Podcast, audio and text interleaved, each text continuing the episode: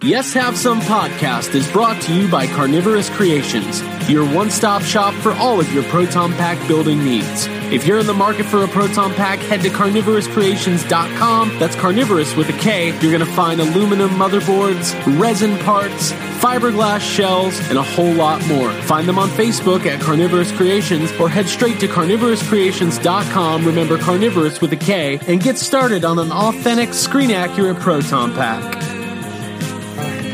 Uh, everything's under control. Situation normal. I don't wanna grow up bomb. Do you want some? Jurassic Park. Now playing the PS7. Ecto goggles with Ecto Buffer, Neutrona Blaster, and Water Zapper, each sold separately. From the corner penthouse of Spook Central all the way to Star Killer Base, this is Yes Have Some Podcast. Do I? Yes, have some. Yes, have some. You know, they told me you people were conceited douchebags. The only place in the multiverse where you can love the book, hate the movie, but still buy all the toys. I'm afraid you're just too darn loud. I'm not looking for a friend. I'm looking for a Jedi Master. A what? Please remember to hold on to your butts and get ready to get stressed. With your hosts, Craig Goldberg, Abigail Gardner, and Jacob Walsh. What was that? What he said? OCD? Hi. How are you? Hi, everybody. Good. Welcome to episode 120. Who are you talking to? It's my OCD. Okay. Uh, Calm how, down. how is it? It's it's it's doing good. Hey, how about this? Let's go while we're young. I love that. I bought a Caddyshack Christmas ornament, and it's one of my better purchases. Uh, Mm-hmm. One of my cheaper purchases of late. I've got the UPS uh, people and the post office people are Men not, in brown. The men in brown. Uh, what were you talking about earlier? There was a well, we're all talking about Men in Black and the new trailer, but there was a song that was released with the original Men in Black that was not released with it, but it was like a parody of the Men in Black song called Men in Brown, and it was about like the UPS strike of the same year. That is so Hey, that's a fun one. That's embarrassing. Yeah. Uh, I want to look that up immediately. Uh, no. I've been getting all these. pa- I've been buying stuff, but yeah, I got this little uh, Caddyshack ornament of Rodney Dangerfield. One of my favorite movies. One of my favorite comedians. Yeah. Now one of your favorite ornaments. Now one of my favorite ornaments. One of my only ornaments. I have We- one ornament. Have three cats. We can't have ornaments. Okay. Uh, how's everybody doing? I'm doing good. Pretty good. Cool. Well, welcome to Mm-hmm. Yes Have Some podcast. My name is Craig Goldberg. I am here with Abigail Gardner. What's up, guys? That's you. That's me. Jacob That's Walsh. me. Oh, there's music happening. What's the Can, music? can you hear that? no. No. Um, you guys can't hear. Okay, there is a. I just shut it off, so I'm not hearing anymore. Um, okay. there is a Child's Play motion uh poster that came out. Okay. Okay. How's it look? It looks. It, it's cool. There's there's not a whole lot going on. It's like a. It's like a Christmas tree with uh, some presents and uh, the child the new or the buddy box is like unwrapped and uh, it's been torn open and there appears to be a little bit of blood on the box as well and the motion part is just like you you can see a shadow of Okay. like him running around I have a feeling we are going to be getting a Child's Play trailer very soon because yeah they, they Mm-hmm. there's a lot of every day now there's there's some they're posting something so they put up a bunch of like Chucky Child's Play Buddy Doll Christmas cards. Uh, we, I put Yep. one of them on Yes Have Some Yeah, Good I saw that. I was like, did Craig make that? No, there's no, way. I did not. That's very cool, though. they did not hire me to do the Child's Play marketing, although being Yes. one of the hosts of the self-proclaimed number one Child's Play podcast in the world, you'd think they'd at least call us. Yeah. You Right. know, if they searched iTunes for Child's Play, we'd pop up, and then Yeah, they'd and be if you like, search, "Hey, so we were notified this last week. If you searched uh, Leprechaun on iTunes, we were also the first podcast to show up. of course Of course, it's a good feeling." It's a co- of course. So, um, I do want to make an announcement. We we did announce last week that the the new Leprechaun from Leprechaun Returns, Linden Porco, was going to be on the show this week. Unfortunately, he had some major stress. Not like, yeah am I going to Not buy like this? fun. Yes, have some stress. Not the real, yeah, not not the No. Kenner Jurassic Park compound stress. No, like real plane cancellation Yeah, travel stress. Yeah. So unfortunately, we have to reschedule. We'll we'll have him on in the next couple weeks. We'll we'll we'll let everybody know. We're still gonna have Linden Porco on. Still definitely want to talk to him about Leprechaun Returns. yeah, this gives you more uh, time to watch the movie. So Yeah. check it out. Um, yeah, if you haven't seen it yet, what are you waiting for? Yeah, it's If you're listening to this podcast and you haven't watched Leprechaun Returns, you're doing it wrong. um, so cool. So yeah, we want to let everybody know that. And we our first option was we are just going to cancel tonight. Actually, we are just going to stop podcasting. We couldn't We'll handle just quit altogether. We're, we're, Yeah. we couldn't handle the. I mean, change. Linda throwing it all Blair and then Linden. It just yeah, it's all downhill. You know? Cancel on me once. Uh, Shame on you. okay, there you go. Cancel on us twice. Shame on us. Cancel on us three times, and you're an enemy of the podcast. Has any nobody's ever canceled on us three times? No, but No. Has anybody ever canceled on us? This isn't even a canceling; it's a rescheduling. Yeah, this is not a cancel. It's This, not even- this is a force of. I was gonna say force of nature, but uh, force of nature. it is. I think you're thinking of something else. The finger of God. Could have been, it could have been a weather cancellation. Who knows? Yeah. Ooh, if a twister ever cancels a guest of our podcast, I'd actually be okay with it. Oh, that'd be Yeah, I don't know how close I'd want to get on that. Or a Godzilla. Okay. Uh, just a Godzilla shows up. A, God, a Godzilla. Oh, Right. Excuse me. I'd be like, wait, it wasn't the Godzilla because if it's not the Godzilla, then it doesn't matter. Nah, it was one of those other Godzillas, man. Mm-hmm. Well, listen, we got a lot to tackle because we are a couple days from Christmas, and we're all excited about all those prezzies, all those shelves. Jake, last week, I think I don't want to put you on the spot, but you were talking about a little something last week. I think it was last week. The compound was that last week? Oh, that was yeah. It was our episode last week. Any updates to the Kenner Jurassic Park compound? Well, well, well. Listen, la- wasn't last week our our our wish list episode? It was last week Yeah. on yeah, Right, on Yes okay, so- we, we all gave our, our top five uh, Christmas wish lists. Yep. Right, and uh, one of the th- my number one on the wish list was the Jurassic Park uh, Kenner compound, which I guess talking about it, you know, stuck in my head, and the next day I, I bought it. I bought one, and um, it's actually due to uh, to be uh, coming in tomorrow. I should get it. I should get it tomorrow at work. That's so, very exciting. Christmas, that's very exciting. Yeah. Actually, you're not the only. Abby bought an RV. Yeah. Dude, yep, it's getting shipped. Uh, no, it was God, RVD. It was a Rob Van Dam figure. Uh, no, dude, that's amazing. Yeah, Jake hit me up. A lot of people don't know this. We don't just talk once a week. We we kind of talk. I would say Jake and I talk on the phone. I guess you could compare it to like teenage girls. In Probably, Yeah. Like when we say goodbye to Jake, it's like we it- hey, it's like I'll we talk to you have soon. we have phone calls minutes before we record and minutes after we record. Yeah. Yeah. And when I say teen, I say we talk like teenage girls who just got their own phone line in 1989. Yes. Mm-hmm. We're like, oh, dude, we could talk. Let's do it. Finally. Mm-hmm. no, but Jake, you texted me and you were like, hey, checking out this compound. It's they say it might be complete. It doesn't look. It, it looks like it's 100 percent complete. We got a couple other sources on it. We figured it out. And and Yeah, you know, at the end of the out. day, It- you got it. yeah, I got it. It, it. it actually comes with the the original box, um, and it, it's amazing. actually it actually is going to come with a couple other random uh, Kenner accessories that I I'm not. I think the people either just wanted to get rid of everything or they weren't really sure Like what they what was what. It, it sounds like it could be one of those like. Uh, I'm selling all my kids' toys kind of Yeah. things. Dude, and they don't there's- really know what it is that They're they like, have. these are all ninjas. That's all I know. You see it on eBay a lot. It'll be like lot of Ghostbusters toys, vintage 1980s, and half of them are Beetlejuice. And there's Yeah, like one like Police have no Academy idea. in there. Mm-hmm. And I'm like, ma'am, the scale's not even the same. What are you doing? I had one of those. Uh, I was I was on eBay today, and um, do you ever? This is like one of the the fun things about eBay when you're looking. So there's something. There's a Kenner Jurassic Park thing I've been looking at, and it's um when they came out with the first movie, they released these dinosaurs. They were hatchlings. They there was a Velociraptor and a Triceratops for the first movie, and it's like they're babies they're in an egg and the egg like the pieces of the egg come apart So so it's like it's hatching. Yeah. They made them for the they made them for the first three movies, but they're different. You know, they're a little different. But um, the the the the two for the first movie, they go for they're a little expensive. They're a little more expensive than uh, Lost World or Jurassic Park three.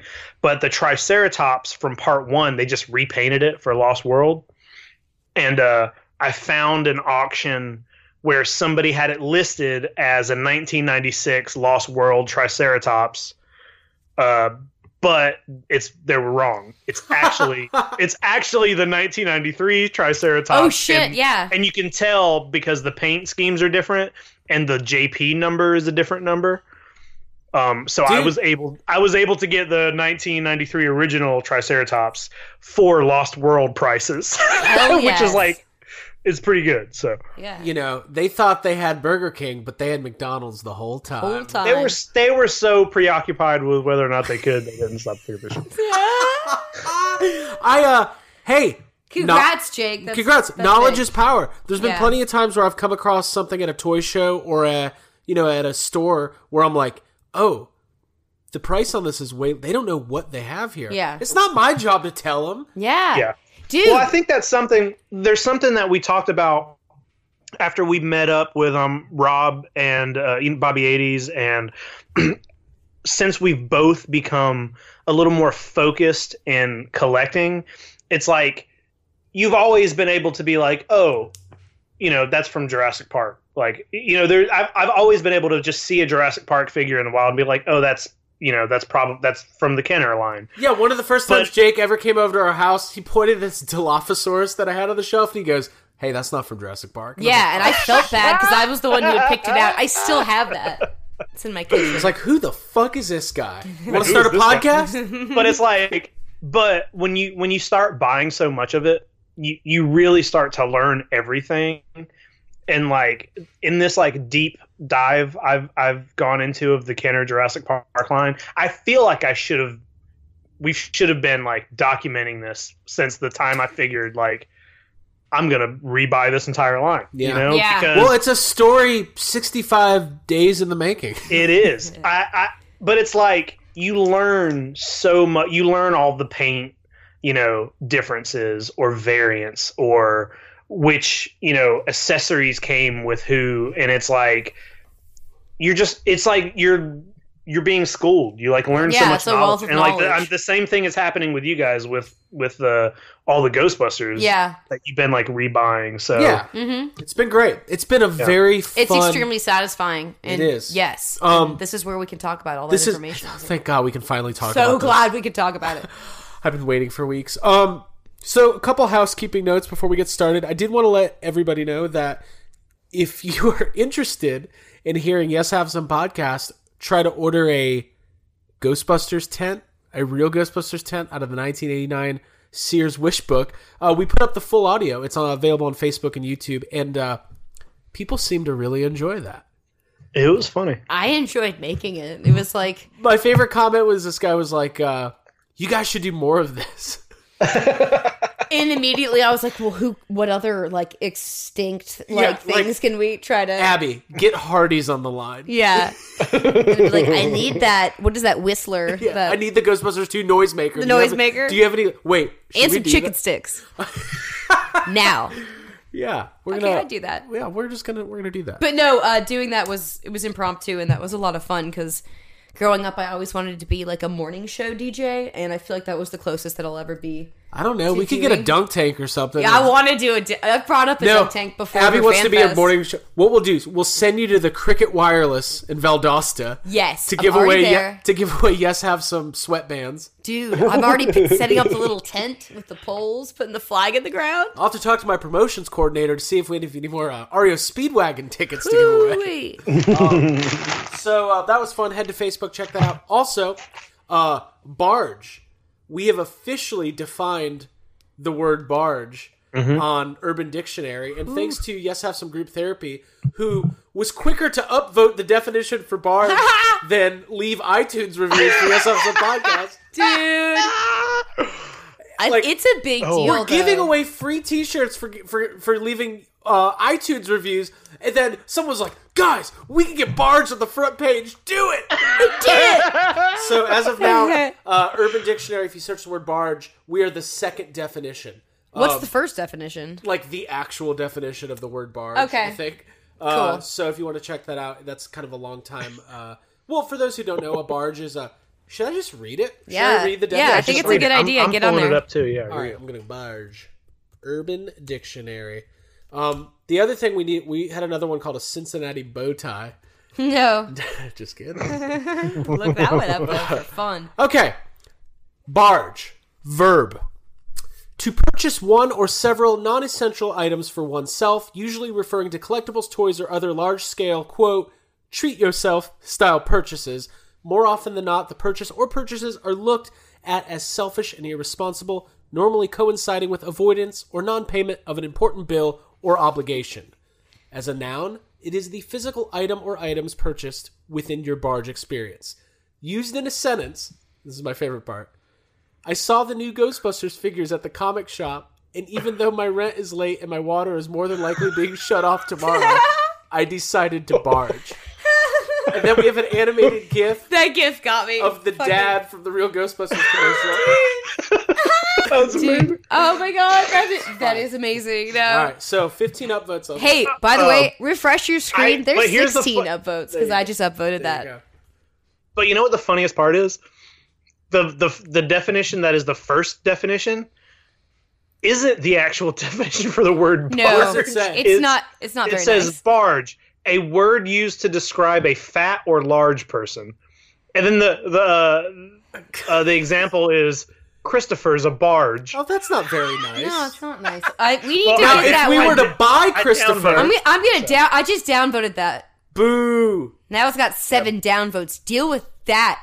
So that was fun. Hey, don't body shame. Yeah. Yeah, there you go. Uh, and now Christopher would be a barge if we saw him at the store and bought him. Now, like, here's an here. Richard Pryor and the toy is a barge.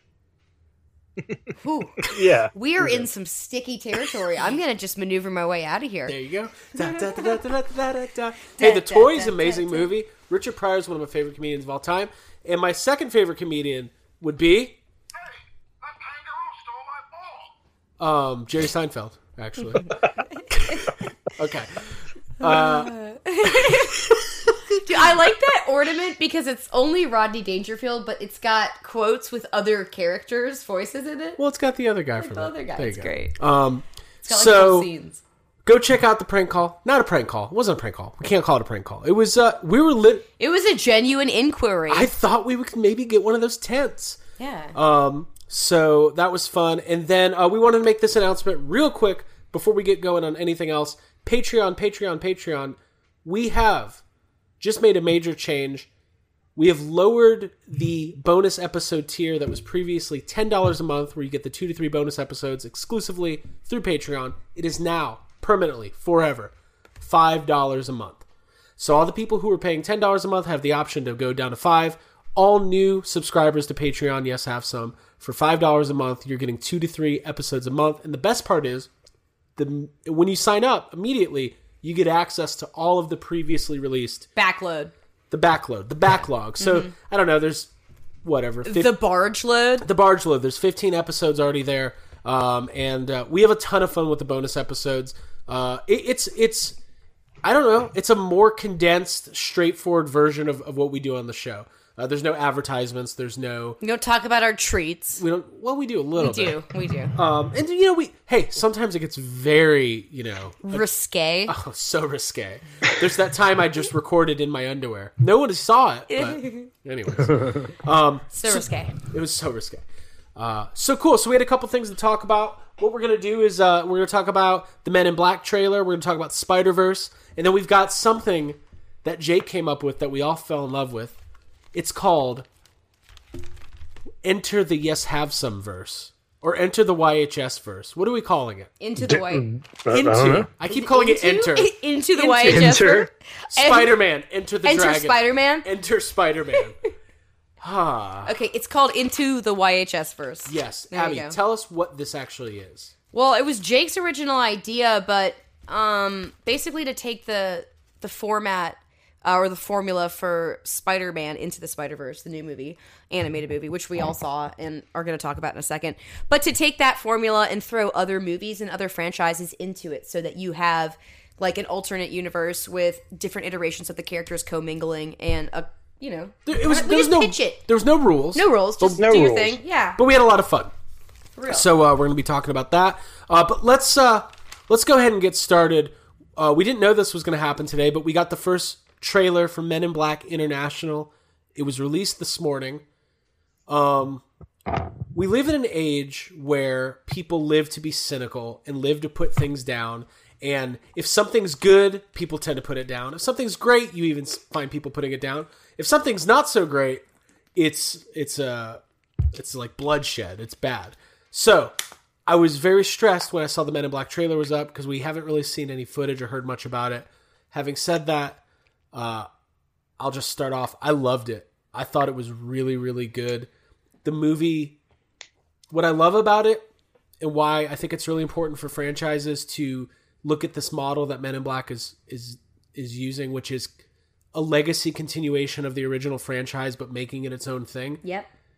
it does you don't have to spend any time establishing what men in black is why it exists it just throws you back into a universe you're already familiar with and from there you can do whatever you want um so we'll, we'll talk about it more in depth i think chris hemsworth i've i was on the fence about chris hemsworth like six seven years ago i was kind of like i was kind of whatever about him the first thor like i just i didn't Yeah, when know it was just Thor days. Yeah, Yeah. I agree. um, these days, I'm fully on board with Chris Hemsworth. I, I think he's very funny. I think Thor Ragnarok might be the best of the Marvel movies. Um, I'm just gonna say it. He might be the best part about Answer the Call, and uh, I, I, he's funny. Even that. Have you ever seen that Vacation movie, the remake? Yeah. Like he's he's pretty funny in it. Yeah. Like it's ridiculous, but he's funny. Uh, so Chris Hemsworth, Tessa Thompson, Lover. I don't know. You guys go nuts. Jake, haven't talked to you about it all. I, I will say this to everybody, if you're ever wondering. When we have things like new trailer releases, we don't talk about these things beforehand. So Yeah. right now, I have no idea what Jake's going to say. Yeah, it's hard too because Craig and I watched the trailer like three times together, and on the third watch, Craig was like, "Here's what it is," and I was like, "No, just wait, just just, just save wait. it for the podcast." Just wait. Just so I don't even know what he thinks. Except Jacob for that he Walsh, just told us. what'd you think of this trailer? Um, but well, first of all, does it kind of seem this? I don't think this is a bad thing. But were you watching this trailer, and like part of you, maybe this would be, maybe this would make me like Answer the Call better, if somehow Chris Hemsworth character was Kevin, and he just accidentally ended up in the Men in Black. I mean, because yeah, it that would be kind of seemed that way. Like he, it almost seemed like the same. Um, I think it all looks good. Uh, I don't think there's a whole lot. It, it felt real. It felt a lot like a teaser. It feels like there's not a whole lot to go on. yeah. Um, there, my only, I don't even want to call this like a gripe because it doesn't really bother me. But the only thing about the trailer that I felt a little weird about is that um, they spend a lot of time in the trailer just showing them shoot guns, which I know that's that happens in Men in Black, and the guns are cool and they look like the Men in Black guns, and that's great. But I was like kind of expecting to see like, I don't know, More monsters. a lot of aliens. You know, Yeah. like Yeah, they Jake, they're don't show that it, many. dude. Like I they know. they sh- the the the shots of aliens are very short and quick, and I'm like, this is a this is a movie about aliens. Like I thought they would kind of be a, a you know showing us more yeah, things we don't see saying. that often, and less of the kind of thing you see in every trailer, which is just people shooting and Right. fighting. Yeah, But, I think they. Yeah, but it looks, but it looks funny, and it looks like a Mhm. Men in Black movie, and Liam Neeson is in it, and that's weird, and I like that, and uh, and it's not a complete reboot. There are like there's characters in this movie from the last Men in Black. yeah, Yeah, I'm ready to watch it. I am too. Uh, I think they're probably showing less aliens and more of like Tessa Thompson and um, what's his name? Um, Kevin. Kevin. I, I literally wanted to say Kevin Smith. I hate coffee. Yeah, Fucking- Kevin Smith. Wait a minute. Why isn't Chris Kevin Hemsworth. Smith? Why isn't Kevin Smith in this movie? I wish he was. But no, I think they're showing Tessa Thompson and Chris Hemsworth because they're going to sell the movie for people who may Yeah, not be familiar I or agree. whatever. Um, and for me personally, I love Tessa Thompson. I was like, yes, a Thompson. This is going to work for me. Sorry, I had to, guys, I had to put that in there. Um, she's she's amazing. Um, and like the scene at the end where she's got the little device that makes everyone forget everything.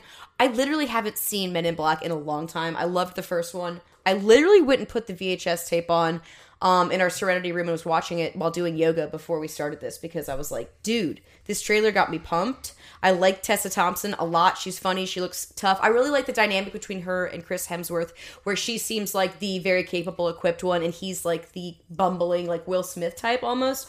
Um, so that that's good. I'm into it. I liked the guns too. I actually the one thing I was thinking when they were doing the scene with the the guns that like pop off the car is that that would be a very cool toy. So Ooh, it. I hope this. Mm-hmm. I hope. And I this, also want to do Men in Black costumes because I want to wear a suit. I really hope this gets a good toy line. Yeah. I don't know who has the rights to Men in Black. I'll have to look that up. Um, because the it's a franchise that lends itself to uh, toys. Just like whether they're like role play toys or action figures. Yeah. Um, Gadgets and all that. couple stray thoughts from the trailer. Uh, you do see the the two paintings when they're walking in the building. Uh, you see the painting of Will Smith and Tommy Lee Jones, which I thought was Yeah. Yeah. like if that's.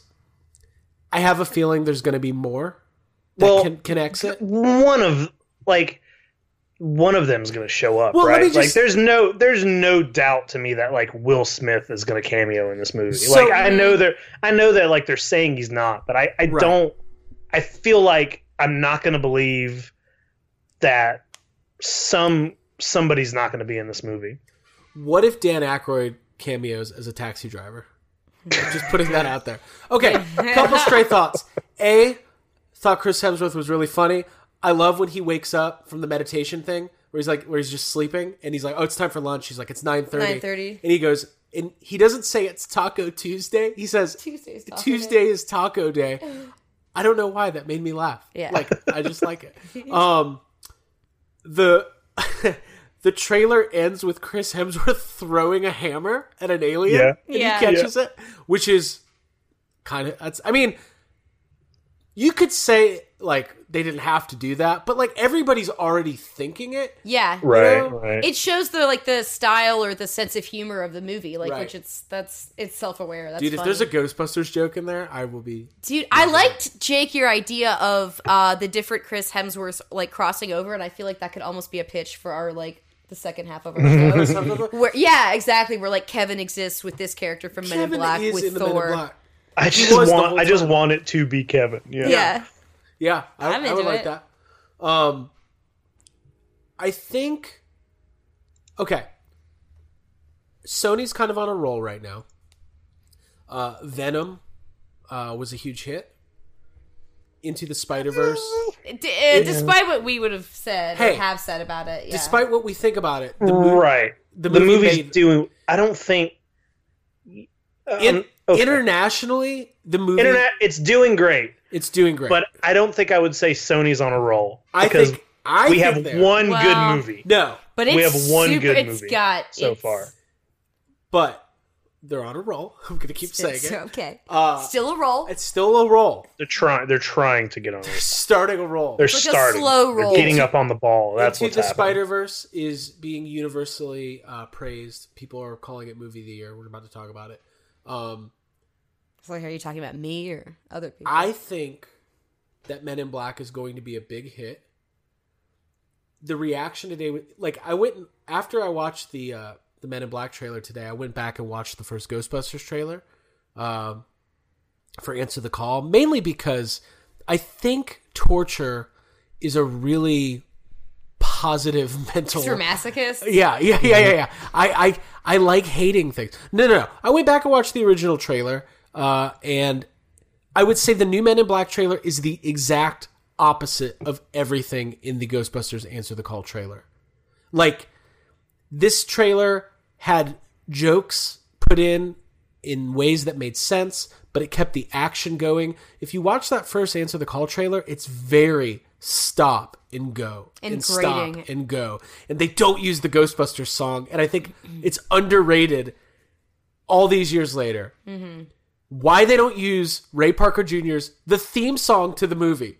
Yeah. There is only one theme song to Ghostbusters, right? There's only one. Mhm. There's a lot of other songs related to Ghostbusters. I mean, there's Flip City, and we would argue that that's a better song, but it's not. But I'm just saying, As I thought, yeah. I, I, there, I was getting.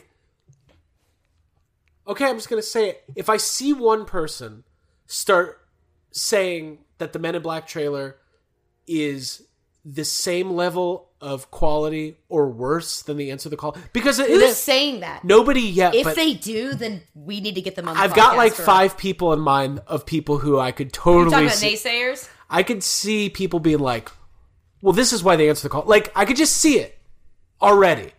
Getting a little feisty. I was jealous. Go for it. As a Ghostbusters fan, I was jealous of this trailer. Yeah, I literally that was the first thing I jotted down was am I the only one who compares every Sony trailer to Answer the Call? Like as soon as you see that pop up, you always see like a skyline and it just takes me right back to watching Ghostbusters for the first time. And this trailer treats the franchise and that original Men in Black material with reverence and little we watched the old Men in Black trailer uh, after watching Answer the Call trailer too. And comparing the new Men in Black trailer to the old one, it hits the same notes and it like pays homage in very respectful ways. And like there's all the stuff you want from Men in Black is in that new trailer, just like the old one. And then you fucking watch that Ghostbusters Answer the Call trailer, just like you said. It's like a But but listen, it's because of Ghostbusters that this is looking right. It's you know true. That. It's Like, true. There's It's no absolutely if true. it wasn't mistakes. if it wasn't for Ghostbusters falling on the sword, then Dude, we would yes. still be getting bullshit. Like This it- would like, be twenty one. This would just be This would be the Twenty One Jump Street we Men should in be Black. thanking mashup. Answer the Call. Yeah, I'm down. We Jake and I talked about that. I don't know if it was on the podcast or not. An- answer the call is more than likely in the long run going to lead to more positive franchise filmmaking from Sony. Mm-hmm. Yeah. Uh, I think it opened a lot of eyes to like the right and wrong way to continue. Um, listen, look at Leprechaun Returns, the Force Awakens of the Leprechaun franchise. Exactly. they Yeah. did it right. no, a good quote. What I loved about Men in Black uh, International is that at first I love the cast. I love Liam Neeson, love Chris Hemsworth, Tessa Mm-hmm. Thompson. Um, it brings you back into a world that I'm familiar with, that I have fond memories of. All of the updated gear, like it feels like, like oh, I can buy this as a Men in Black weapon or a Men in Black car or whatever. Like it, it, it just it took me in in a way that was respectful to the legacy of the franchise. yeah. And in, at no point did I go, man, I really wish Will Smith was in this. Like And I love looked- Will yeah, Smith. Yeah, you're right. Yeah, you're right. And it also like, isn't it weird? When when did the last Men in Black come out? Ooh, 2010, Let 12, something like that. So like, it's been the- six, the- seven, eight years. The best part to me about this trailer is like whenever they're in the headquarters, even though it's like the international headquarters or whatever. Or no, it's not. It's the same. She walks into the same Battery Park headquarters. It just looks the same. It Yeah. looks exactly the same. Yep. He's sitting at a desk. The fucking weird little worm aliens walk by. Dude, I love and I'm like, oh, I'm like, oh, cool. They didn't, they didn't say, hey, this is 20 years later. We got to update it. It just looked exactly the same. Right. And that Yes. to me is the best part about it. Here's my question that I want to put out there. Tessa Thompson's character, she says she's it's taken her 20 years. Obviously she she knew about the men in black. She's been trying to figure it out. The question is why? Is she You're talking about a legacy link. is she possibly related to Will Smith's character?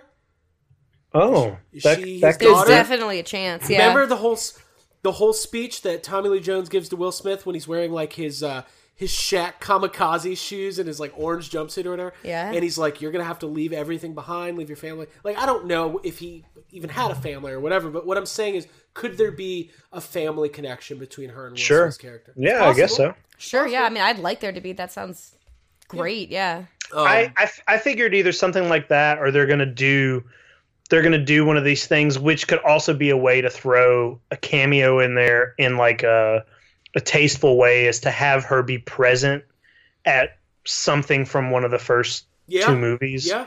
like she's there watching it, and you know they don't Oh, they don't like catch that. her with the you know neuralizer or something like that. Yeah. And That is cool. That's what that's what I want to see. That's like, a immediate connection. Because how, I how like old's that. Tessa Thompson? Probably 27, 28. So she would be like a she'd be somewhere between the ages of like five and nine years old during the first Yeah. Men in Black. So Mm-hmm. it, so it adds up. Um, and uh, cool. So I'm, I'm very excited about it. I, I'm glad that people are into it. The react. It's so funny. The reaction was overwhelmingly positive, and the reaction to the pictures from the Aladdin uh, movie was were over. Oh, dude, I Overwhelmingly- wonder how Will Smith is doing. We should get him on here to do a stress. What is Will Smith's stress? How is he doing? He picked Suicide Squad over Independence Day 2. Both of those were terrible, so it doesn't really matter. Uh, now, they came out and said that the genie will be blue in the movie. okay, Like, in what so it, is he going to capacity, look the same and just be blue? I don't know. Ryan Dole, he messaged me and he called me names and said that the genie's look in this new Aladdin movie is based on that of the the Broadway play. And my reaction to that is this is a fucking remake of a cartoon. Yeah. nothing Well, I'll tell you play. what. I'll tell you what.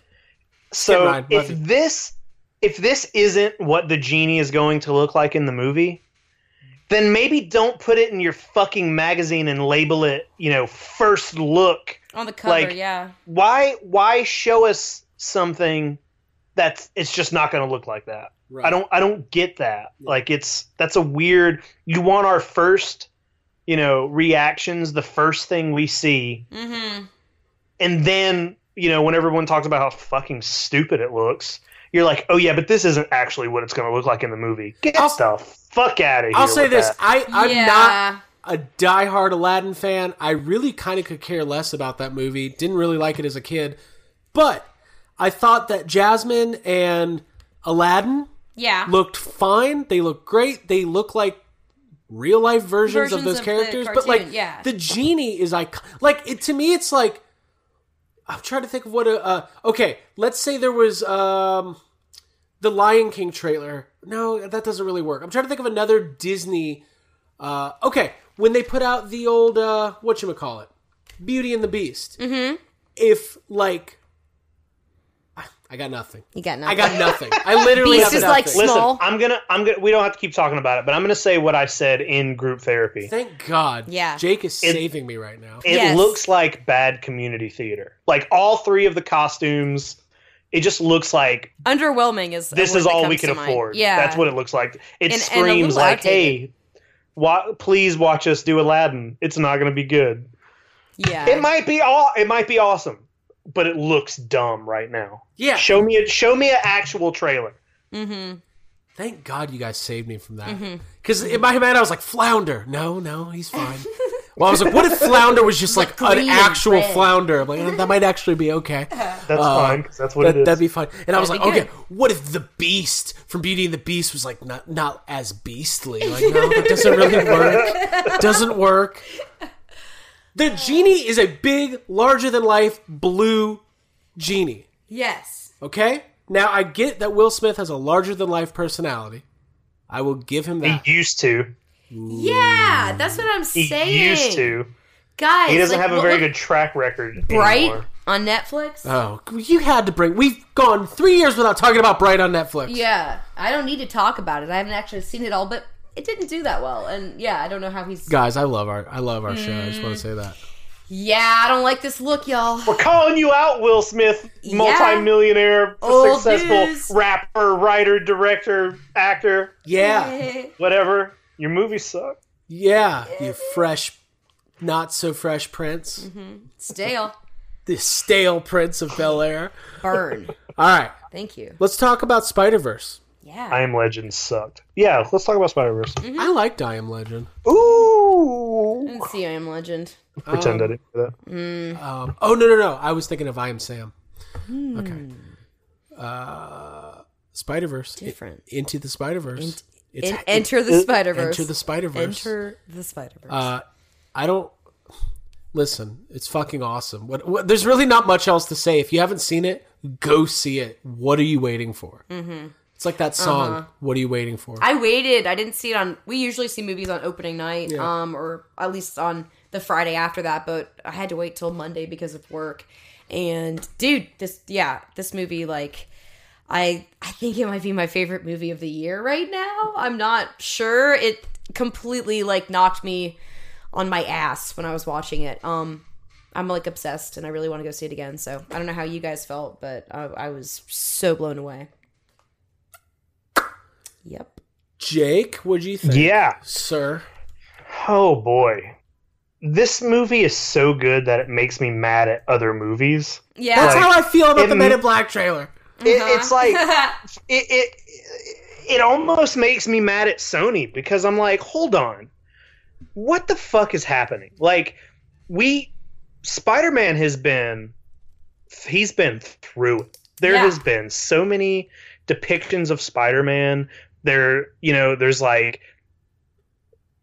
the the the Sony uh Amazing Spider-Man movies were so bad that they canceled the third one Yeah. and had to like loan their character to Marvel so Marvel can you know and it was like this big exciting day when Marvel got Spider-Man and they made Homecoming and It was like Schindler showing up with the list.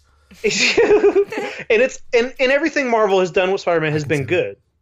But Yeah. then it's like but then it's like did Sony get mad? Were they like they're like, okay, we need to sh- we need to show them up or something because like what the fuck is happening? Part think- of it makes me part of it makes me wonder if it's because it's animated that they have.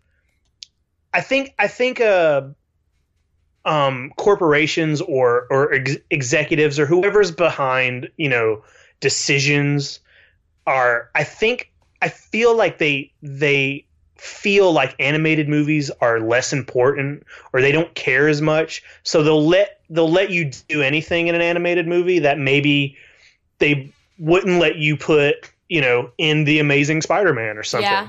they they they try to fill their live action movies with like it's got to have this in it it's got to Yeah. have these big Yeah, and, that wiggle then room when they is let like more creativity comes around because of that because Yeah, they're allowed to do more. and- yeah, and then when they let two good writers write a fucking movie and let, just let them do it i'm like look how fucking is this the best superhero movie ever made is is a fucking animated spider-man movie the best su- is this better than 10 years of avengers movies it might be it's very fucking good it's I'd rather watch it than It's- those. Yeah, Yeah, it's just like they somehow managed to. There's a lot of shit happening in this movie. There's like deaths in this movie. There's family shit. There's in any other movie, you would say there's way too many fucking characters. There's six villains in this movie. There's like seven or eight other main characters, but this movie somehow is able to uh, fit it all in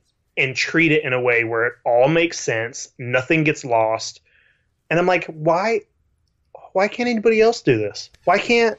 Why can't other movies do this? I don't get it. Yeah, I think I think you're right, Jake. I think that um here's what I would say is the best part about this movie. You do not have to be that well versed in Spider-Man, Spider-Man lore, mi- modern or old school Spider-Man comics to come into the because what it does is it in a purposeful and meaningful way breaks from the action to explain and give you like the most creative and entertaining exposition for each character that I've ever seen in any movie. And what I love about it, what the most surprising thing to me is the movie feels like a comic book come to life. Mm-hmm. The animation is I can't even describe what it is. it's or- like a it's like entirely different species. Like the movie feels completely fresh and Yeah. like nothing you've ever seen. and the way it plays out and the way that you see the different panels on the screen and the the dialogue and then the inner dialogue and then the the bubbles like everything Yeah. it plays out like a comic book come to life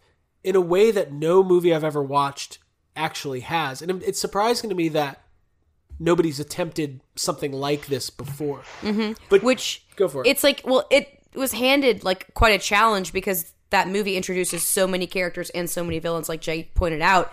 But they fit their origin stories in in a way that you relate so quickly to them that it's it it's incredible that they do Right. that. Like it's, it's I- and I think it goes live into action in my opinion. I think it goes into the movie like understanding that most people have the basic idea of Spider-Man. Like the average everyday moviegoer who's going to sit down and actually go to this movie knows Peter Parker, has probably seen at least one of the previous Spider-Man movies, knows the origin story, and I think with that you you kind of leap into it and you just start like the Miles Morales character has been around for a while. They do an incredible job like the dynamic between him and his dad right off the bat, all of the family stuff like Jake talked about. Oh, we don't want to like we don't have to give everything away if you haven't seen it, but like it's it was a movie going experience that delighted the fuck out of me. Like from the beginning, when you're introduced to Miles's character and his dad, when Miles is in his room and like you see the posters behind him, there's a Chance the Rapper poster, but this is like a little Easter egg in our universe. Chance the Rapper wears like a number three hat as a signature,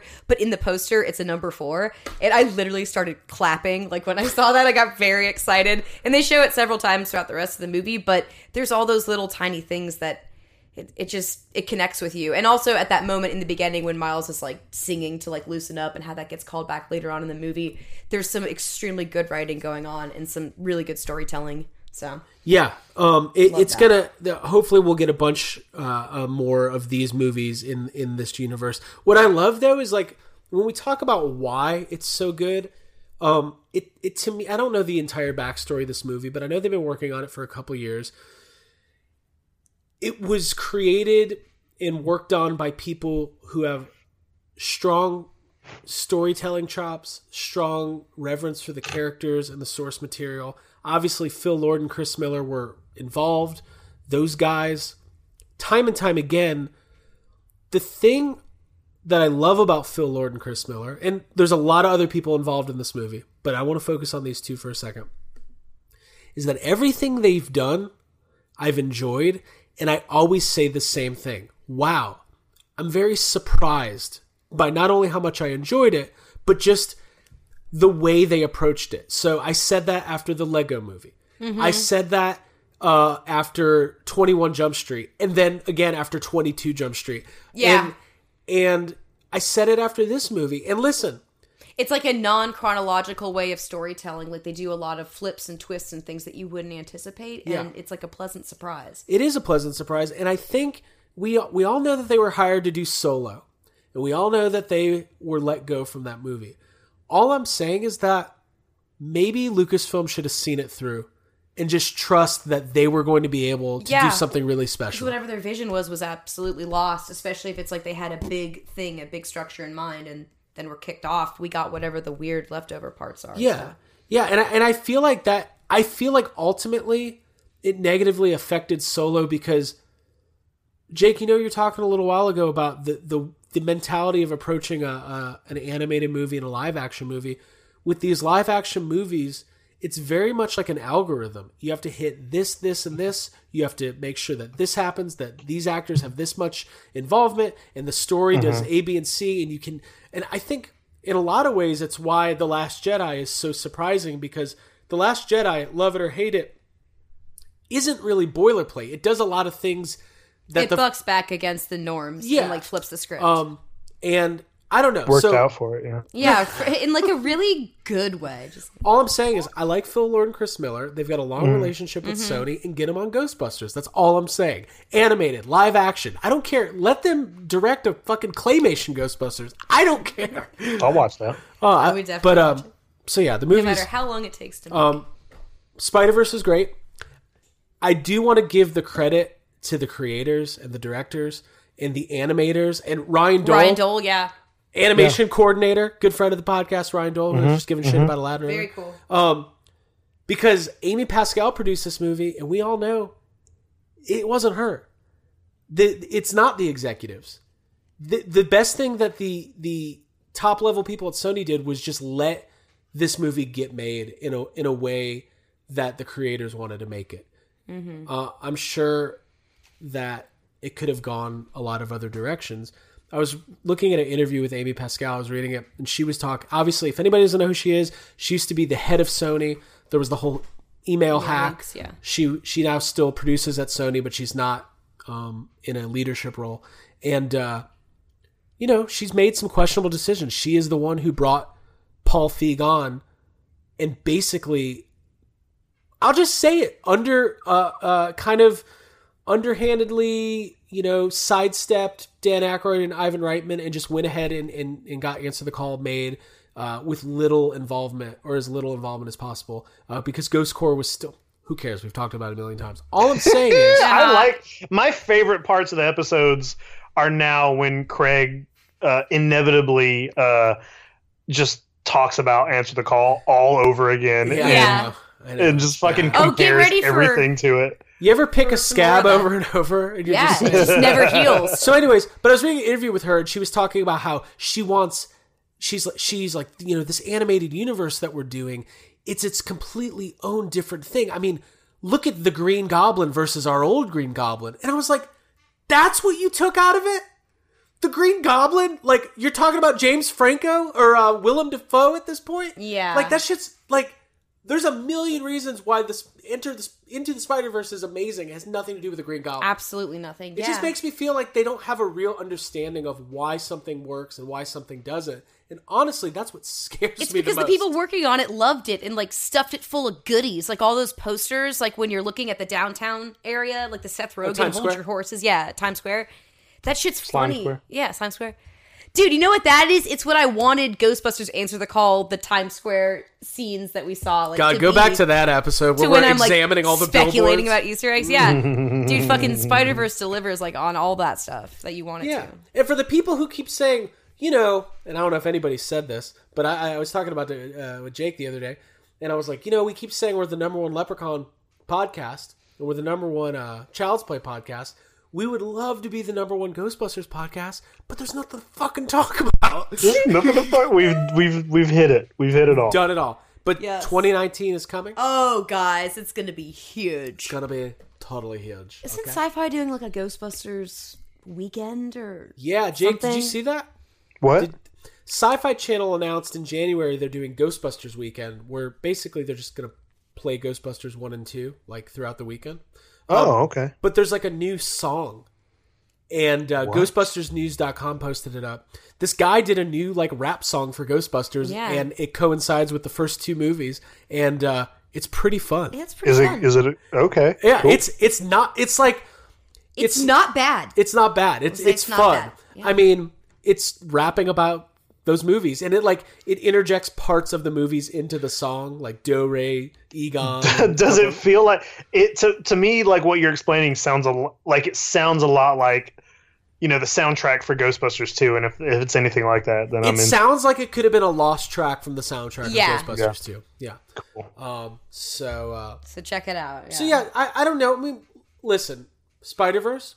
I want to see it again because there's so much happening in the movie. It's easy to miss out on stuff. Um. But I loved it, and I, yeah, that's how I felt. I like was. the, I walked out. I was like, cool, ten out of ten. Yes, and I like that it, when there's moments in a movie like the sequence when you're introduced to all the different spider people, I guess. Um, it happens so rapid fire. I was laughing so hard that not only did I cry, but like when I was done laughing, I was like, I, I think I missed jokes because of laughing, so I want to go back and see it again. And that's Jake. a good feeling. yeah. How good was Nicolas Cage in this movie?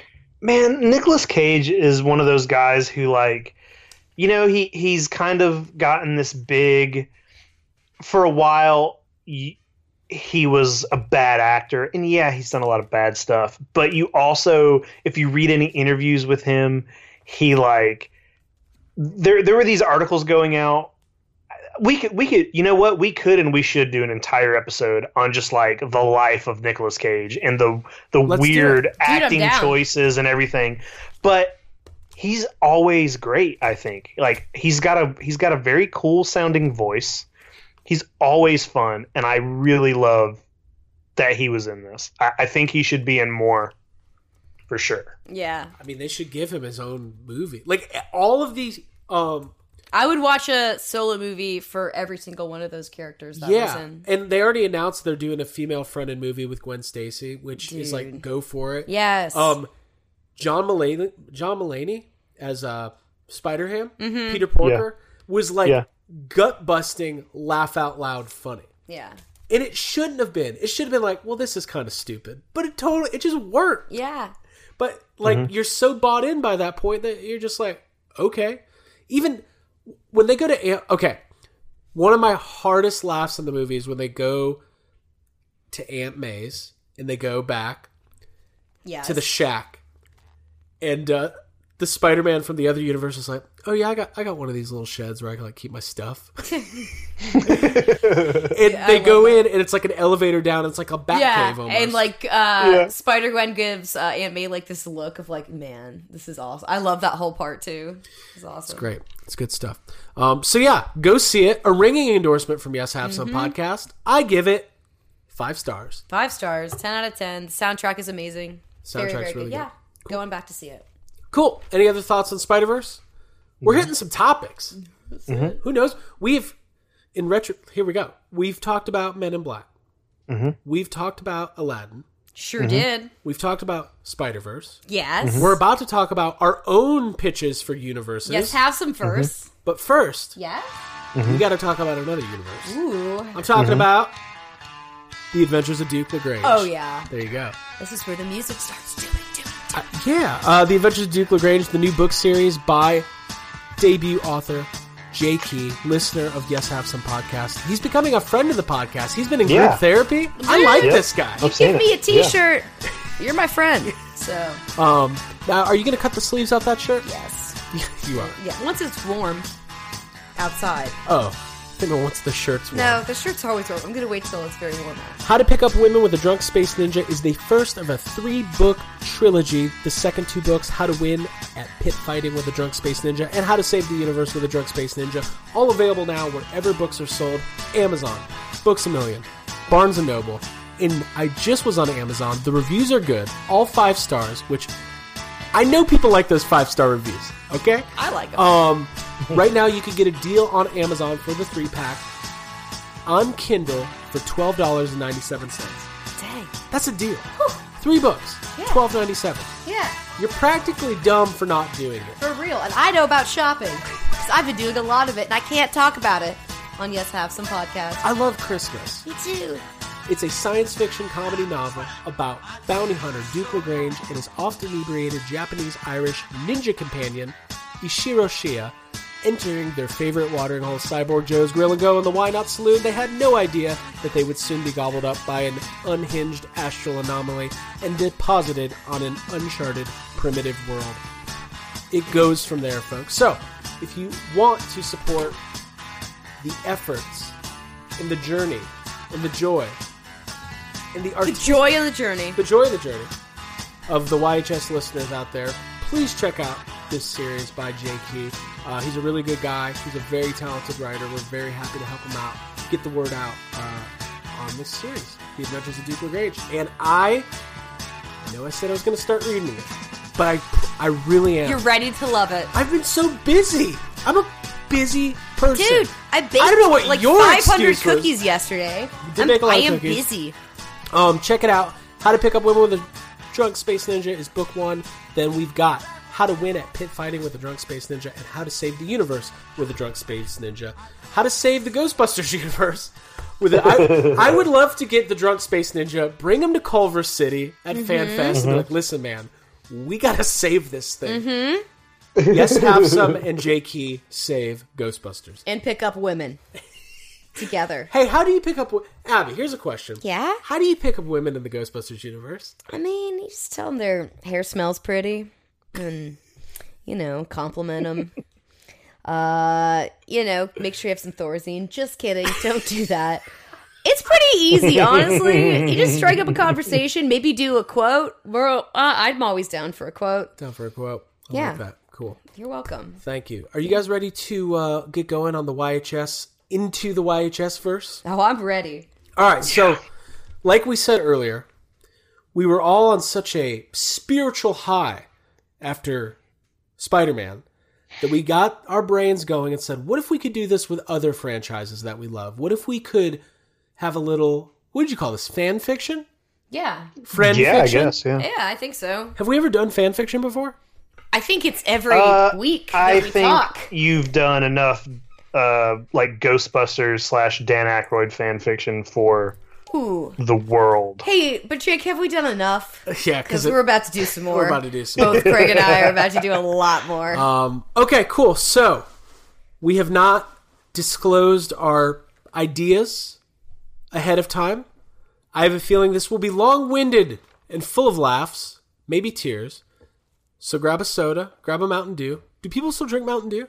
Yeah, I hope. Code Red. Uh, I'm not sure. Jake, did you ever drink Mountain Dew? Uh, Baja Blast. Ooh, you're talking my language. You're Taco Belling my language. Mhm. Ah, Tuesday's Taco Day. Tuesday's Taco Day. Um, cool. Yes. Well, uh, Baja Blast is a um, very bad version of regular Mountain Dew. I would say. Not true. You like it? It's delicious and the color's good and it's kind of like yeah, candy. I love Baja Blast. You know what it is? It's a nice little That's the only kind of Mountain Dew I like. Okay. Mm-hmm. I used to uh, drink Mountain Dew by the pitcher. Ooh. Oh wow. Yeah, then my stomach started hurting for like a year. I went through like a phase. I don't know why that's so funny to me. It started hurting for Uh. one year. All right, here we go. Jacob Walsh, Uh. This was your brainchild. Yeah. Okay. You built this nuclear bomb. You're getting in the Enola Gay. You're flying to Nagasaki, Hiroshima. Am you I going first? You're dropping this bomb. Dude, yes. Oh, Jump. Also, let's not sleep on those World War II references. I just. I was like, you, you would have made a Schindler's List reference. Uh, World War II is big in this episode. It's huge. It's, It's huge. doing good. Yeah. All right, Jay, quit stalling. Oh my god! Cool. So, first of all, um, I I, I chose X Men. Okay. Uh, is my I have a couple I have a couple like honorable mentions that we'll we'll we'll do later, but um, Yeah. I chose the fucking X Men, man. I I think um, first of all, it's another comic book series, and the art itself is it just it's perfect for that kind of a story. Like it's perfect for Spider Man. Spider Man has crossover with the X Men. It would be it, it makes complete sense, especially since um you know the X Men movies are are kind of in a weird place right now. Um, they're, they're making uh, a third in this. So like this weird thing happened with the X Men where they have that original trilogy, and then they start they kind of started over and like kind of rebooted it, but they have like. But it's not a reboot because it's got some of the same. You know, there's Yeah. a there's a lot of there's a lot of weirdness happening. They're making one more movie, and I don't know if like there are plans to wrap it up after that. But I know since you know um, all these like Sony deals and you know things have shifted, and Marvel is possibly like able to use X Men now if they want. So who knows what's going to happen? Okay. Yeah. With But you so far. But since that's ending, or the or the third in the new trilogy is happening, Dark um, Phoenix. yeah, the Dark Phoenix Mhm. saga. Like it would make to me it makes sense to to kind of like reintroduce the X Men, maybe in a way that's a little more accurate to the X Men. Um, there there's some stuff that the movies have got pretty you know right, but it would be amazing to just see like classic X Men, and I mean like you can go there's so many there's so many different teams of X-Men that that have existed and it existed at the same time that they could easily do a film and it doesn't even have to be like you can go different ways. It doesn't have to be like a universe crossover film. Like you can you can keep the style of Spider-Verse and the style as far as like the writing and animation and direction and make a good X-Men movie that doesn't have it doesn't have to evolve like riffs in time. But there are enough X-Men characters who, you know, travel through I mean, we just saw you know Deadpool 2 who has Cable who travels Yeah. through time and and and and speaking of Deadpool 2 like the X-Force is an you know an offshoot of the X-Men. So they could do they're like they're I, I tried to I was like racking my brain trying to think like which story would I want to see like if they did if they did an X-Men movie what would I want it to be like and and the the good thing about X-Men is there's like so there's so much of it there's and there's like whew, I'm, I, I have so many notes on X Men in front of me right now. Um, Go there for are, it. Do it, There yeah. are a few. There are a few stories that are pretty out there.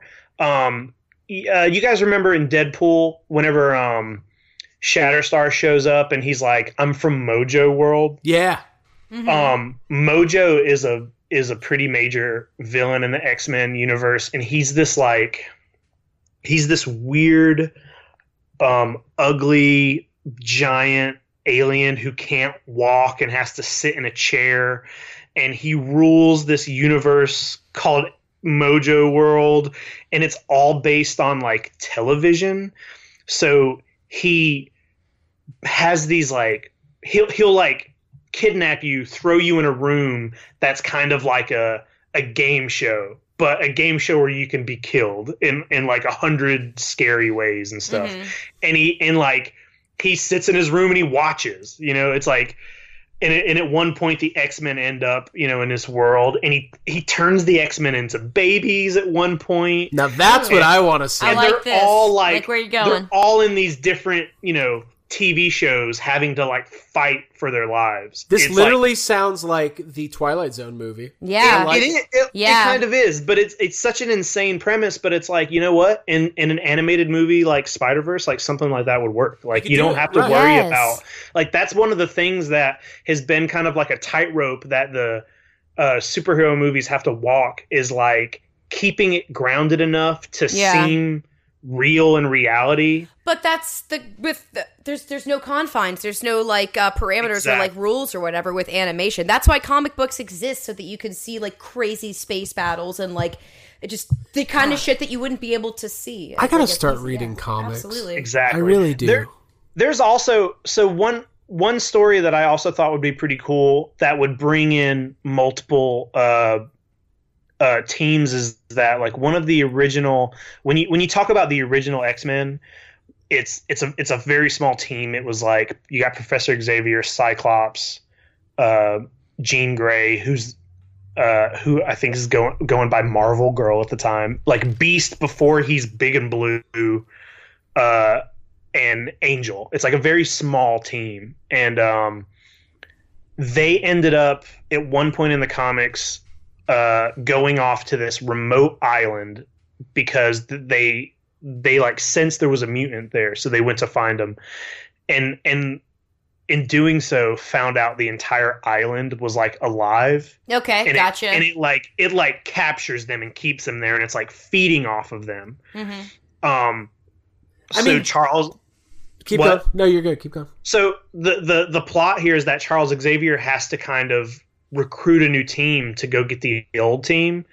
and and the team he recruits ends up being uh you know a few a, a few of the x-men are you know he brings in like storm uh wolverine for the, that's the first time wolverine is uh in a, a comic book or it's not Mhm. not a comic book but it's the first time he's in the x-men Mhm. and and that that team becomes like the new x-men team that a lot of people you know uh, are, are very familiar with so i was like that that would be a cool animated film you get Mhm. two teams of the x-men uh, two different kind of eras I mean, Um, Yeah. with with X Men is similar to Spider Man. There's so much to draw from that if you got the right creative team in there, you Yeah. could you could do anything. Like you, you, could, could, literally do anything and i mean the x-men have so much crossover with you know anybody eh, the the entire marvel universe the fantastic like you can even bring in the fantastic four which is Whoa. um, which is a big, big world that a lot of Marvel fans love, but it has never been done right,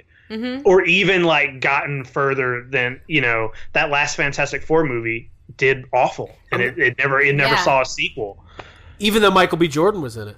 yeah. Yeah, That's crazy. I'm gonna- I think you have a really legitimate pitch, Jake. Honestly, like I, I see it working. It's something that I would watch. Um, I- I wanna do have a ton to play with. I'm gonna I'm gonna say this right now. This is probably impossible. Fox obviously owns all the rights, or did own all the rights to the X Men and the Fantastic Four. Marvel has all the rights to the characters that they have. Sony owns the Spider Man characters. If there is a way to keep building on the Spider Verse and keep Sony keeps doing sequels, and then just like how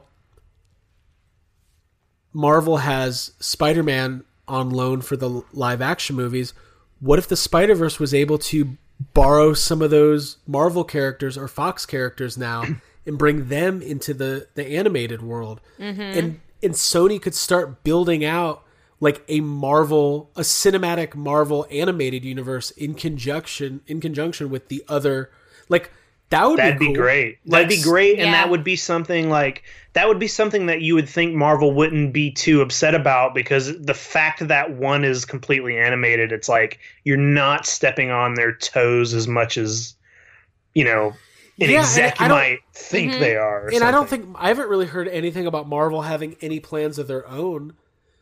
All I'm saying is that if if Sony came to Marvel now that Marvel owns Fox and was like, "Hey, we want to bring in some X Men characters or some Avengers into the Spider Verse," like, and we've got the same team working on Yeah, it. that's the selling point like, right there. what? Why not? Like, what? Why would be wouldn't you harm do in that? Mhm. Yeah. And especially like the thing one of the big things for me is that um comic books, the costumes, they're always so like the X-Men costumes are really iconic to me and it's one of the things like growing up watching, you know, the animated series um like those costumes it's like you really want to see that. Right. spider-man we get spider-man's costume. He's in his co- he's in his costume or variations of it in every single movie. Uh the avengers half of them are in their costumes half are in you know completely new things but it's like the x-men we have you know how many x-men movies at this point seven or eight Well, you got the the original trilogy, and then you've got First Class, Days of Future Past, and then you've the apocalypse there's six there's Apocalypse, six of those and then three Wolverine seventh. movies. There's the Wolverine movies. There's Two and then and then Deadpool movies. And you know what? The closest that we've ever gotten to like an actual comic book uh uh X-Men costume is like in Deadpool in the Right. Deadpool movies. Right. And and Mhm. that just doesn't sit right to me. And that is another thing about a costume that is completely outrageous looks fine in print or in a cartoon but if you try to put it in a movie sometimes it doesn't work sometimes it's just people saying it won't work let's put them in leather and that ends up looking worse Mhm. but if you did you know an animated movie like this everybody can be in their classic nice costumes and it will just it will just make my heart grow three sizes bigger to watch that happen yeah, some of the trickier, more difficult. He is a Grinch. Stuff that I knew it. I knew it. I love it. I, yeah, I, no, I think that's like a legitimately good idea. I think that I think there's the X Men universe is uh, very worthy of of exploring something similar. Um, just because I'm not going to pretend like I'm an expert, but there's so much you can do, and it like Spider Man, most people are familiar enough with the the material to to like. It's not like you'd have to reintroduce who the X Men were. You could just kind of go into it. Mm-hmm. Right. You don't um, have to do any of that. And there's also like there's so many stories and there's so many villains and allies and other, you know, offshoots of the X-Men. Like there are so many teams. There's Alpha Flight, X-Force, the New Mutants, that X-Men Blue Team, X-Men Gold. There's so many there's teams all over. You know, Yeah. they could do any sort of thing. There there are so many villains that are like Thanos level villains in the Marvel universe. Like, you know, they they've done a, a really good job of building Thanos up to just be like he's such a big villain that everybody has to come and fight him. And that is a that's always been a big thing in comic books. And X-Men, they got like there's 10 Thanos. You know, there's 10 of them. There Yeah. could be there's so many villains that you need help to come in. And those are the kind of villains you could do like y- that you could do in an animated film much easier. So Mhm. just fucking do it. That's what I want. I want it. I that's all I've ever wanted is a is a like one perfect X Men movie. Yeah, make it like a love letter by fans. For And I, fans. I want to say one thing. This would be the perfect opportunity because he stated once again Keanu Reeves wants to play Wolverine. Do it in an animated movie. just let him voice it. Let yeah. him voice it, dude. He's doing a voice in the new Toy Story. He's got a great voice. Yeah. Is he? Yeah, Do it. yeah. That's a, you know that that's interesting, but that's another thing. Like like uh Hugh Jackman played Wolverine for so long, and even though even though when it first started, a lot of people were like, "Well, Hugh Jackman is kind of the complete opposite as as far as like looks for Wolverine." It gotten to a point where you're like, "Well, wouldn't it be weird now?" After watching him play that character over ten times Yeah. for over ten years, It's why I don't. I like don't wouldn't see it be another, weird seeing um, a It's like I don't. I won't accept a new Van Helsing. Do you guys? Every episode. sometimes, yeah. Thank Um, God. No, I agree. Well, he Hugh Jackman is Wolverine. Mm-hmm. Like that. That's just it. It it will take, but in, in a lot of ways, I mean, we've seen it with other characters. You can Bring Keanu Reeves in in a animated movie and introduce him that way because it's like a better format for the introduction. but also, I'll still have Hugh Jackman in it as a Yeah, separate exactly. Wolverine. Have them both exist. yeah, exactly. He could be he could be in there if you do That's the, the, whole time point. Like, if the, we're doing this as like a Spider Verse generator, like the whole thing is so you can have like at the same time simultaneous existence of different iterations. I love it. So let's do it. I love it. I love it. Thank God Yeah. we're doing this. It's good. Um, do we want to say? Let's save our honorable mentions till the end so we can. all yeah, go. that sounds good. All right. Cool. Oh, okay. uh, anything else on that right now, Jake? No, I'm I'm good. I got it out. Good. awesome. Awesome. Um, Abigail. Sure. After Jake did like a very, very serious rendition, I feel like mine's going to be a little silly.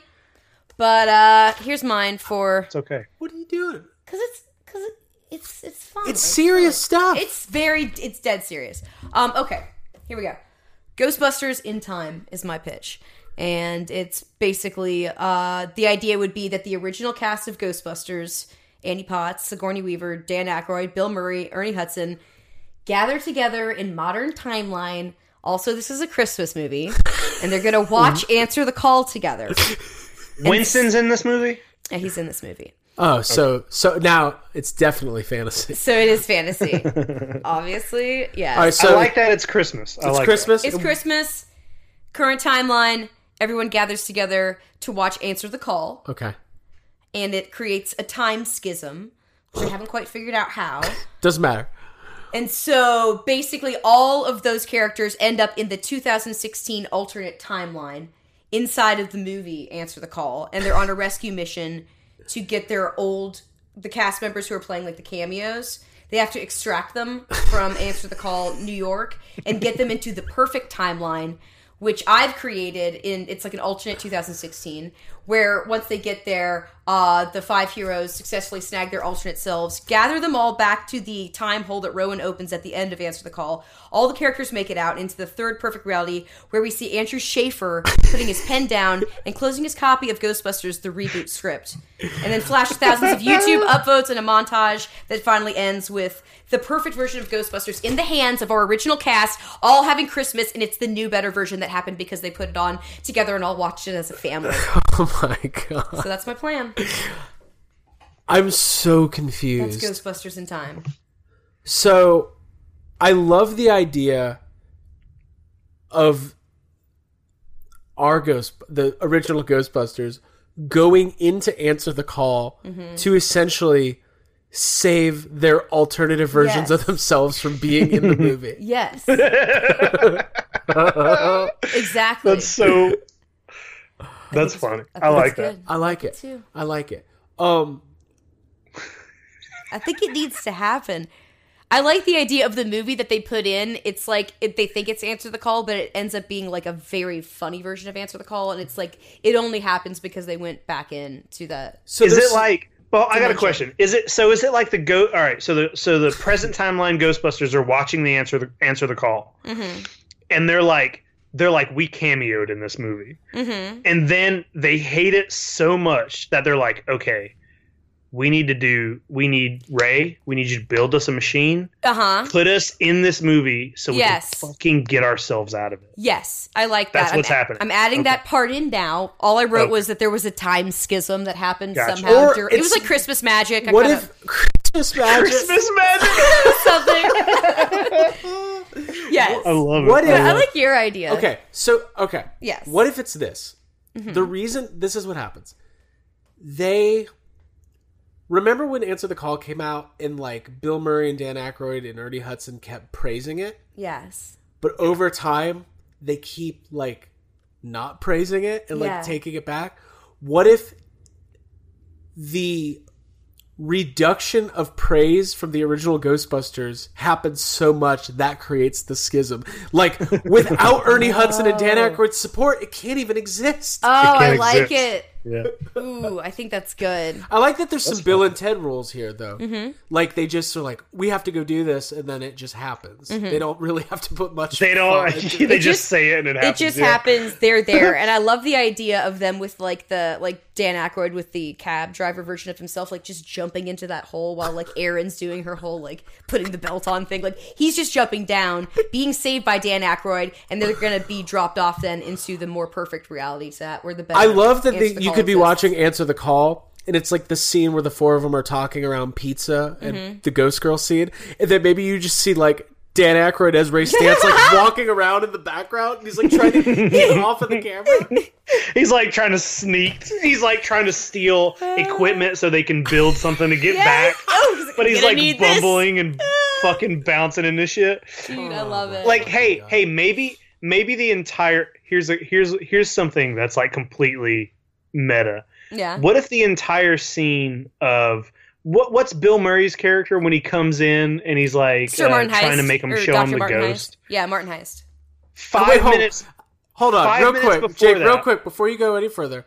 Did you just call him Sir Martin I thought it was Sir Martin Heiss Doctor. like he got knighted? well, isn't that one of the jokes with Chris Hemsworth when he's like, "There's a Sir Martin Christ here to see you"? Oh, maybe, he I says don't it know. like in a. Uh, all right, Jake. One of the many off. jokes. Keep going. So okay, so that scene where where where he comes in to you know try to talk them into showing him the ghost. Mhm. Five minutes before that scene happens, off camera, you have uh, Peter Venkman and Ray Stantz, and they're like, "We need someone to create a diversion."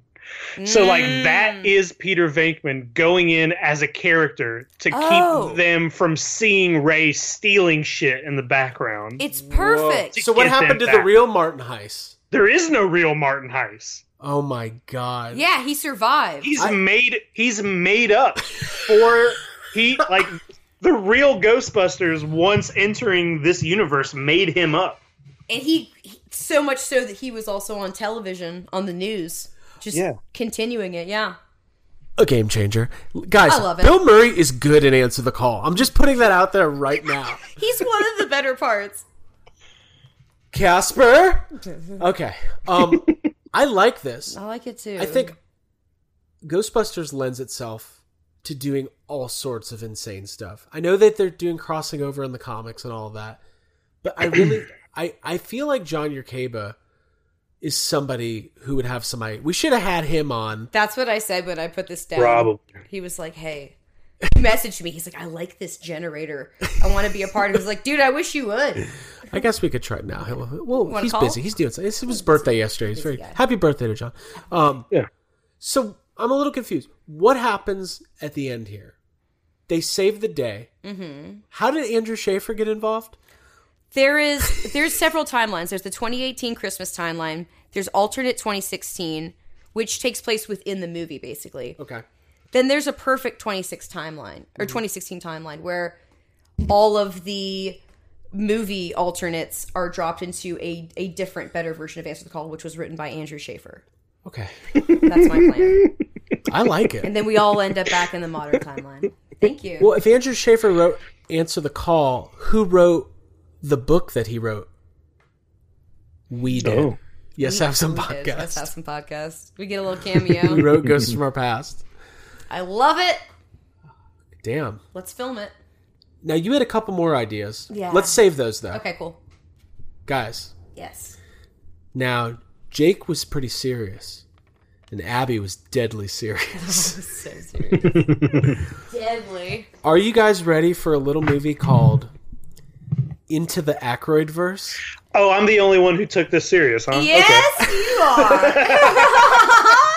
are. Jake, Cool. you're talking about your picture comics. Let's do it. Um, I'm dead fucking serious about this. I am dead ass serious. I wrote a whole pitch. You guys ready? I want to Yeah. hear. I yes, want to. I hear. do. Maybe I'll put a little bit of music in this. I don't know. Will you? I don't know. I might not be able to find it. It- it- I might not. I might not write. I want down- music on mine too. In the back seat of a broken down charter bus, deep in the rural hills of Canada, because I didn't feel like looking up what city this might take place in. Just think Canada. Just Canada. Rural Can- hills. Just general Canada. General Craig and I did so much research. Continue. A young Catholic school bound Dan Aykroyd has his first encounter with an alien life form, Beldar Conehead.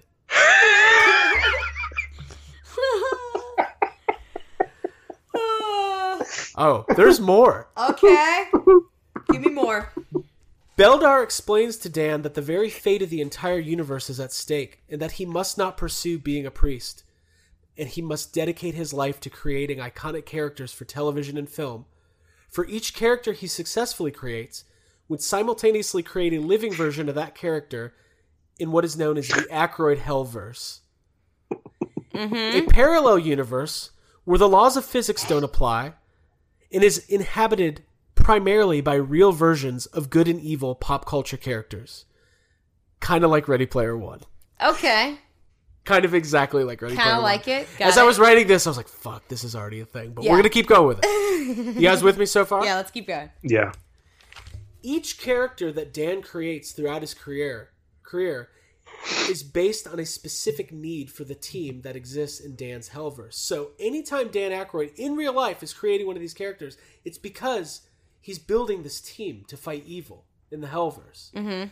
He creates Beldar Conehead. Mm-hmm. The leader, smart and efficient, cold and calculated. Elwood Blues, the silent assassin, like Hawkeye. No bow and arrow. Customized musical instruments which serve as weapons. Think a keyboard that fires ivory bullets, or a harmonica he can blow through and shoot mini poison darts. Shall I keep going? You sh- Yes, yeah, please. please, please do. Ray Stantz, the heart of the team, a scientist well versed in all spe- aspects of space, time, and the paranormal, etc., helps with weapons development concepts. Uncle Roman from Oh, uh, Great Outdoors. yeah, Apples? wisecracking financial advisor and overall asshole of the team. Uh huh. Harry Sultenfuss Yes. from My Girl. Mm-hmm. A little uptight, good natured, and hardworking mortician helps dispose of all the dead enemies in an upstanding and classy way. Then we keep going. We've got the wild and crazy guys. They're the life of the party. Steve Martin is there for some reason, but it's never explained why. Okay. I like that. Uh, that Dan Aykroyd functions as a Undertaker. Yes. Yes, that's good. Then you have my favorite character. His name's Real Dan Aykroyd, a conspiracy minded vodka salesman who appears in a faded form, kind of like Zordon from Power Rangers. Mm-hmm. Okay? And then you have all the other Aykroyds. Every character, small or big, that he's ever created plays a part. Some roles not as big as others. Think of these kind of like the other people. SNL characters. Yeah, like you know, in Lost, there was like all those other people on the plane mm-hmm. that are mm-hmm. kind of involved but not at the forefront. Mm-hmm. All Aykroyds. Got it. Then, my favorite character, Ray Zalinsky. You buy parts for the American car people. I don't know how. To, The American car I- people. I flubbed. I tried. Hi, I'm Ray Zalinsky. There it is. I make parts for the American working man because that's who I am and that's who I care about. He's dead, but he was the evil owner and operator of Hellverse, hell bent on destroying the other Aykroyds. See, he's an evil one. All right? All right, now we've got all of our characters. And uh, I feel like people are starting to really unsubscribe from the podcast. Catching a lot of heat here. I feel it. Throughout the movie, we cut back into the real world periodically, where real Dan Aykroyd is just doing his normal Aykroyd stuff. Yeah. But checks in with the Hellverse through his flip phone from time to time, Yeah. projecting his faded image to meet with the other Aykroyds. Here comes the plot. Now you know all the characters. Here comes the plot. Mm-hmm. The Oh, main okay. plot sees the full team getting the band back together after a 20 year lull. After the son of Ray Zalinsky, which is just a younger version of the original Ray Zalinsky, appears and starts wreaking havoc in the Hellverse. And now I got a couple plot points I didn't get as far as I I a wanted to. We're gonna need John your cave to. At jump some in. point, the original Zalinsky is reincarnated as a giant kaiju sized Zalinsky, and the Aykroyds have to call upon the Stay Puft Marshmallow Man to fight him. All right. All Stay right. Puffed is quickly destroyed.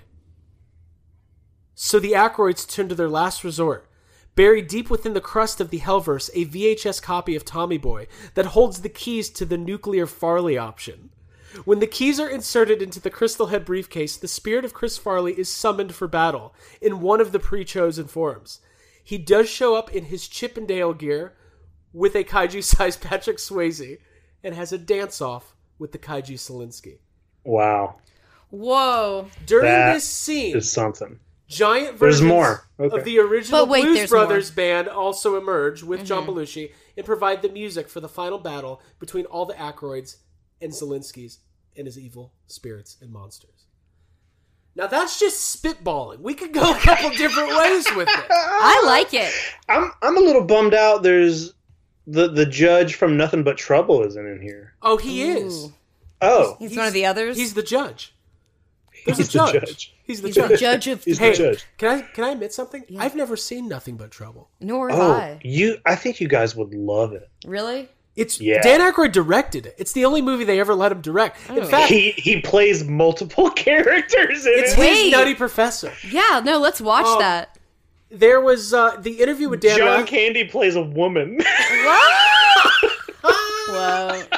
Yeah, I need to see no that. relative of mine's gonna be eating any hot dogs. That was my uh, Dan Aykroyd quote, but not Dan Aykroyd voice. Uh, in that interview with Dan Candy voice. Rather a couple weeks ago, guys, this is the weirdest episode of Yes Have Some. ever. Yeah. it is. In, getting weird. In that in that interview with Dan Rather, they asked him about that, and he was kind of like, "Yeah, well, they only let me they only let me direct one time. and I thought it did pretty good, but uh, you know, there's a lot of reasons why I didn't do it anymore. But uh, anyways, um, I want to see the Dan Aykroyd universe movie. I'm Hey. putting it out there. Yeah. I want to see it too. Yeah, that's a good.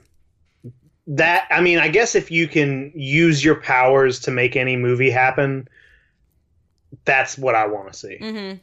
Yeah, I mean, he even vote. joins the X Men at one point. Mm-hmm. the just X Men show up. Cross them all the over. I could just see Dan doing one of his Crystal Head events at a bar, and who sits down at the bar? Logan, Yeah. and he's mixing Mm-hmm. him a drink. Mm-hmm. And he's like, "Ah, what can I get you, son? Don't call me son. I've got no father." Yeah, I don't know. Then other stuff happens. I could see it. You had me the whole time. Cool. I You love guys- it. You guys want to do runner ups? Yeah, let's do runner ups. We losing steam here? Whew. Steamy. I just Maybe. want to tell you guys. On the I- steam heat. I love you.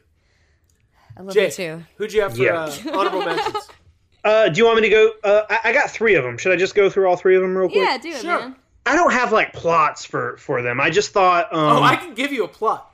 Hey, that's I, fine. I thought uh, I thought I would really love to see like a Ninja Turtle movie in this uh, Mm-hmm. animation. I think that would be great. Have you Um, ever seen Turtles Forever. Yeah, have you seen Turtles Forever? Yeah, Yeah. yeah, Uh, like that, but good. but like that, but better. Yeah, Yeah, like cool. that, but good. Um, way better. also, Got it. also like, can you imagine if they went even further with it? Like, what if um, you know, you know how in the the original Ninja Turtle toy line.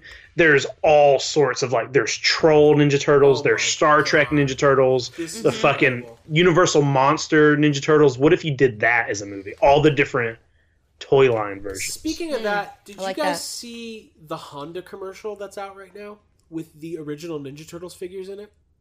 Oh, There is a Honda commercial advertising like whatever Hondathon, whatever Mm-hmm. the Christmas thing is, and it's the four original turtles from the original toy line in stop motion animation with the Oh. original voices from the animated show, like Wow. running around talking about how much they love these Hondas.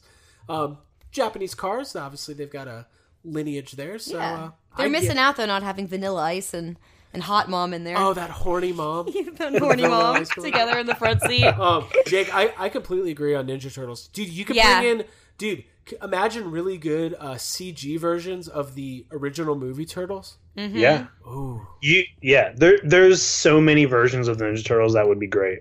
Yeah, you've got like a Um, vast, wide world to play with. I like that.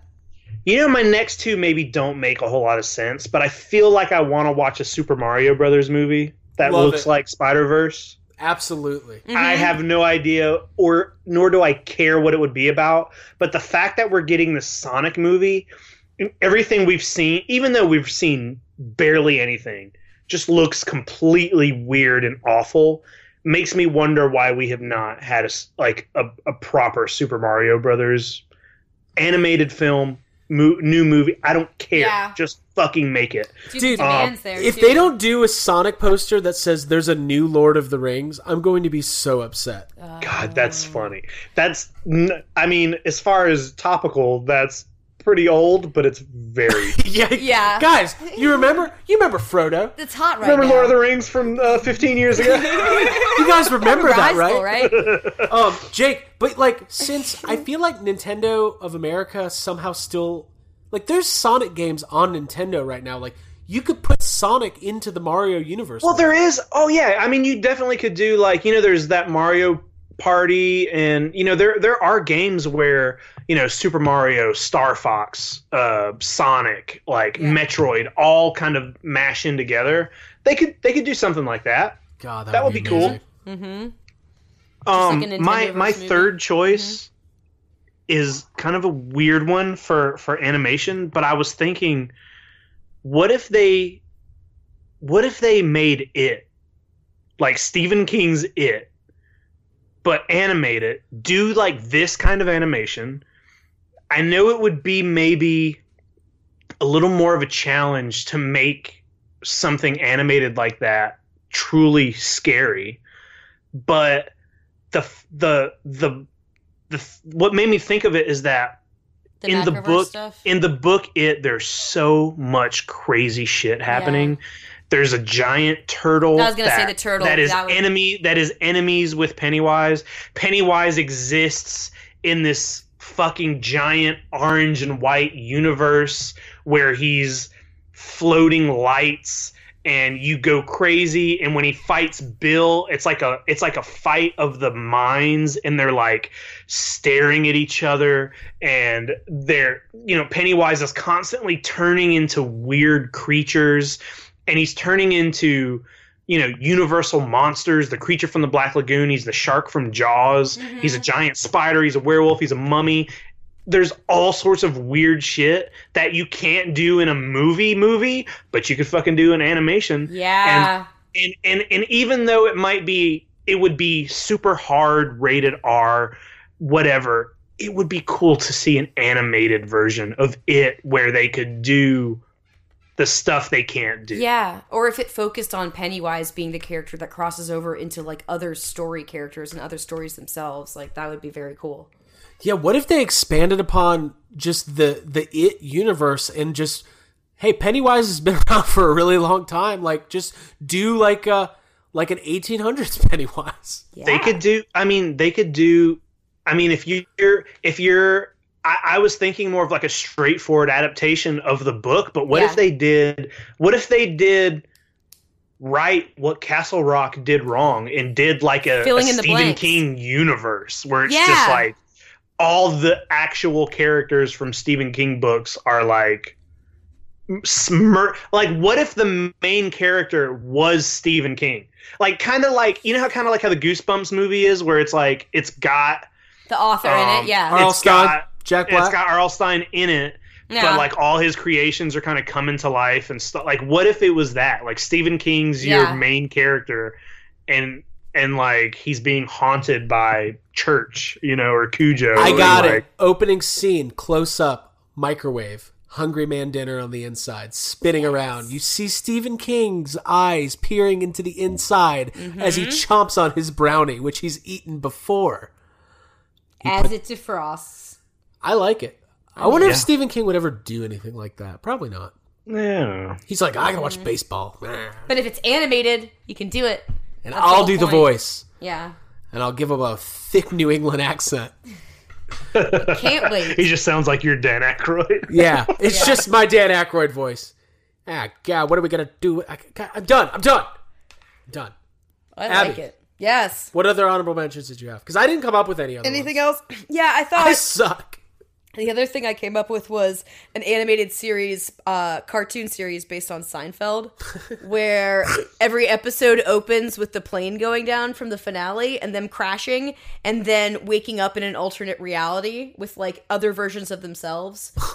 So That that's my I'm idea. into that. Yeah, my first, the one I came up with was they wake up in black and white 1920s uh, New York City, like a gangster scene. It's basically like the fucking what's it called from Star Trek Next uh, Next Generation, the holodeck. the holodeck. It's a the Seinfeld holodeck. Yeah, exactly. But it's funny. So like they hear gunshots and they're in like uh, Gangland, New York, and they go into like a bagel shop for cover, and then they see the 1920s version of themselves, and it's like Pleasantville Oh because like God. nobody's funny there, but they're Whoa. funny. So here's the plot points: George marries a f- flapper who's also very religious. Elaine and Jerry marvel over Jello salad at a deli. Kramer gets into the underground booze running racket and then gets arrested. That's one whole episode right there. Pretty good. Jerry, did you know that alcohol is illegal? It's prohibition. I thought they were anti-abition. I uh, how about George accidentally becomes a, a don in the mafia? Yeah. Guys, I'm in. You guys have been watching a lot of Seinfeld. Oh my god. Got my own bathroom. um, you know, you know what else just popped in my head that would make a really cool animated travel through time movie? Hmm. Back to the Future. Mm-hmm. Yeah. I'm You so could play with that. I could do So, that. There was that, uh, and we'll, we'll wrap up here in a second. Uh, there was that. Uh, there was a survey recently about which movie franchise do you want to see a sequel or reboot to, and like Back to the Future won by like like people want more Back to the Future. Robert Zemeckis came out this week and said there's absolutely no way they're going to touch it. And if you guys have seen the reviews to his new movie, uh, the Steve Carell movie, Ooh. uh, what is that movie called? Welcome to Marwen, whatever Yeah. that is. Nobody's gonna Um, touch it. It is universally being called a complete disaster. Wow. Like- I was, I was, I was planning on going and seeing that. so was I. week. It's got like twelve or thirteen percent on Rotten Tomatoes. Wow. Holy Um, shit. Yeah. I mean, that's crazy. Robert Zemeckis has done some very good movies. Like I don't know, Back to the Future, Forrest Gump, Who Framed Roger Rabbit, other things I can't think of right now. Um, Back Back to the Future though is one of those things I feel I would I wouldn't want to see a movie reboot or sequel or whatever because to me Back to the Future only works with, like Doc Brown and Marty. Right. But if you're if you're animating it and you know you either had them do the voices or you had even if you had someone else voicing the same characters, I'm I'm okay with that. I'm okay with like continuing that story in an animated way because you can you can get away with you can you can make an animated movie and set it right after Back to the Future three if you want and it and it would be fine. I'm Live just action thinking, is what scares me. I'm just thinking of George Costanza with a DeLorean, using it for the dumbest reasons, pot like the most selfish, petty, like even more selfish than Biff going back to give himself the almanac. Yeah. like George goes back, like George accidentally leaves a ten dollar bill for a tip instead of a five. Yeah. Dude, I like that. You're telling me that you're using the technology for time travel to go It, back co- in time? it cost you more than than ten dollars in uranium or plutonium to to fucking gas it back to It's time. the, Jerry, it's the principle. You go back to get more executive jackets. I love that. I love. I absolutely love that. You're a madman. Can't be leaving five dollar tips, Jerry. All right. Um, Abby, did you have any more? Else? Yeah, that's pretty much it. I mean, I jotted down a few ideas for Terminator, but they all ended with, uh, yes, have some podcast being characters and going back and like ending Terminator Gem- Genisys and just somehow stopping it from being made. So So it's basically a Jade Silent Bob movie. yeah, pretty much. hey, there's another one that would be good. I'll, I'll watch an animated Jay and Silent Bob. Yeah, I'll do yeah. that. They're supposedly filming that Jay and Silent Bob reboot next month. So we'll see. Oh, if it. We'll see if it happens. Dang. Uh, I want to see it. The plot's funny. It's the exact same plot as the first one.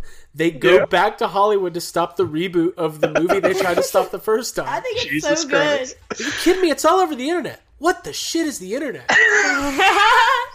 God, that that that movie. I don't think it really holds up. It's pretty funny. I don't know. I It don't know. probably I, I I get scared sometimes when I think about Kevin Smith movies because I was watching I I talked about I think we talked about this on the podcast. I watched Zack and Miri make a porno and yeah. to me it did not hold up for like multiple reasons and uh it makes me kind of scared and I did I've told you you Craig before that uh Dogma used to be my favorite Kevin Smith movie and then one day when I rewatched it I was like holy fuck this is just preachy bullshit. I, I was like, I was so over it, and uh, it makes me scared to go back and watch like Clerks or Chasing Amy or even Silent because I don't, I don't want to, I don't want to rewatch Kevin Smith movies Yeah. and realize I don't like them I- I because will say this. really like them. Yeah. I, I Chasing Amy used to be one of my favorite movies. It can be a little grating to rewatch, uh, Right.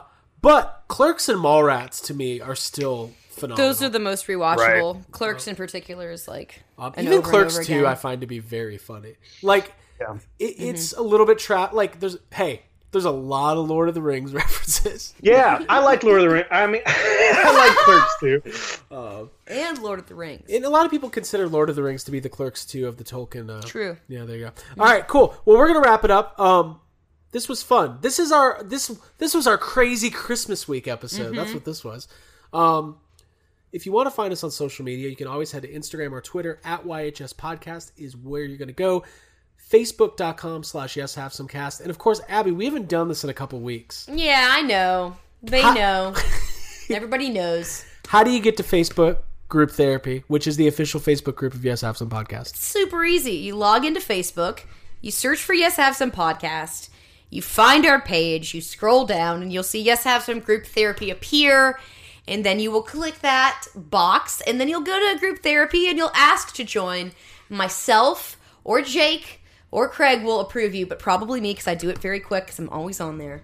And then you join, and then you post stuff about toys, and you complain, and it's a lot of fun. I, I I've noticed there's been a little bit of a synergy of um there's not a whole lot of uh uh, subversive opinions. Everyone's kind of either we're all hating together and all loving together. Um, but that can all change because Aquaman's coming out this week. So, uh, uh, well, gu- guys, I don't even want to see it. I'm nervous because I made that bet that if I liked it, I'd have to wear jeans underwater. so I don't know how I would Wait a do minute. that. What? That'll go on YouTube. It will. How are we going to do that? I just want to go to the Georgia Aquarium and jump in. I don't want to. I don't oh, think I don't do that. Oh, don't do that though. No, Jake just means don't go to the aquarium. Oh yeah. Don't go to the aquarium. No, I'm, I mean you're going to get arrested if you go to the aquarium and jump, jump in. in. Officer, Yeah. don't People worry. Die doing It's for the podcast. Notice she's wearing jeans. She's fine. There's also a good chance of whatever's in that water might not be. It might be dangerous. Might, Oh, yeah. That might not be Yeah. too friendly. Something could hurt you. Just Jake, when you thought it was safe to get in your jeans and go into the water. I can communicate with them. Oh man, uh, it, won't. The, you know, not Jaws. Uh, laws. Who of nature? Okay. okay. Anyways, if you want to leave a podcast review for Yes Have Some, because we really want you to, it really helps us out a lot. And thank you to all the new reviews that came in this week. It was really cool. Uh, go to iTunes, five stars. Tell us what you love about the show. We have so many great listeners, and we have a couple listeners that think they think they're real funny with their joke reviews. Like, guys, tell us what you fucking like about us or don't like. I can't even decipher what you're saying. half Tell us how much you love our Ghostbusters fan fiction. Yes, thank God. Be honest, Oh, and listen, we got a big year coming up. It's we've had a lot of fun this year, dude. We do. We got a big year with Ghostbusters 35th anniversary. So, uh, cool. That's all we got. 128 in the books for Jacob Walsh and Abigail Gardner. My name is Craig Goldberg saying thank you. Merry Christmas, Happy Hanukkah, Happy Kwanzaa, and if you don't celebrate anything, Festivus. Enjoy, enjoy yourself. Happy Festivus. Yes, that's Sunday. Happy Festivus. Happy Get the pole Festivus. out. Put Get the your pole out. poles out. Feats of strength. Ooh.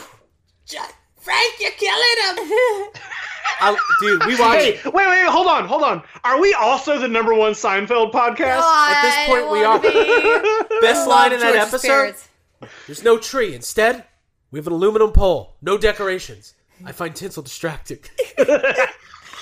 Dude, it is distracting though. That's a great. A lot of people. That's a really good We'll finish on this. A lot of people don't. There's so much that happens in every episode of Seinfeld. Mm-hmm. The Festivus episode is also the Bagel Strike episode. Mm-hmm. It's also. oh, this, it is, isn't it? It's it? also the episode where Elaine gives out the fake number, and she's trying to get the uh, Mm-hmm. Get the a lot sub of card. calls. She's eating all the subs for the free I'm a man. And then uh, it's also the uh, the Two Face episode. Yep. that is quite an episode. Quite an episode. Hey, no bagel, no bagel, no bagel, no bagel. I love saying that. Dude, there was an episode of Seinfeld that we watched recently that I hadn't seen in a long time, and it's strictly about how they like keep missing each other to try to see a movie, and they keep like going to the wrong theater and like exit. It reminded me of Yes Have Some in line at a convention, and I loved it. just like constantly like, well, you hold my place, and then at one point Kramer like needs to go buy a hot dog across the street, like can't fight the urge. I was like, this is us. Wait, are you Wait, that that's that's a new. You know how every now and then we come up with like 2018 Seinfeld episodes. Yeah. I don't. We should tell the people that every now and then this happens. Like I'll text you guys and I'm like, all right, 2018 Seinfeld episode, and it's Yeah. like a plot. Uh, that's a plot for a Seinfeld. Like Kramer wants to meet somebody at a convention, so he makes everybody go to like Spooky Empire. Oh Yep. my god! Oh. No, they go to New York Comic Con. Yes. George is like super into the like girls in costumes Yes. and like oh yes. Seinfeld is like, why are we here? You know, he's like, Yes. I don't get it. And That would be- Elaine like hooks up with a B-list celebrity. Yeah. I like Yeah. it. Yeah. Mhm. Bye bye, boys. She's like going to the green room. No, wait a minute. Maybe are you Abby? Are, are what you say? Yes. If if somebody asks you, Uh-huh. here's a challenge. I'm putting out a challenge to our listeners. If somebody ever goes, "Hey, do you like any podcasts?" And you go, "I like this podcast called Yes Have Some," and they say, "Well, what do you like about it?" I want you to look at them dead in the eye and say, "I like them because." It's one woman's erotic journey from Milan to Minsk.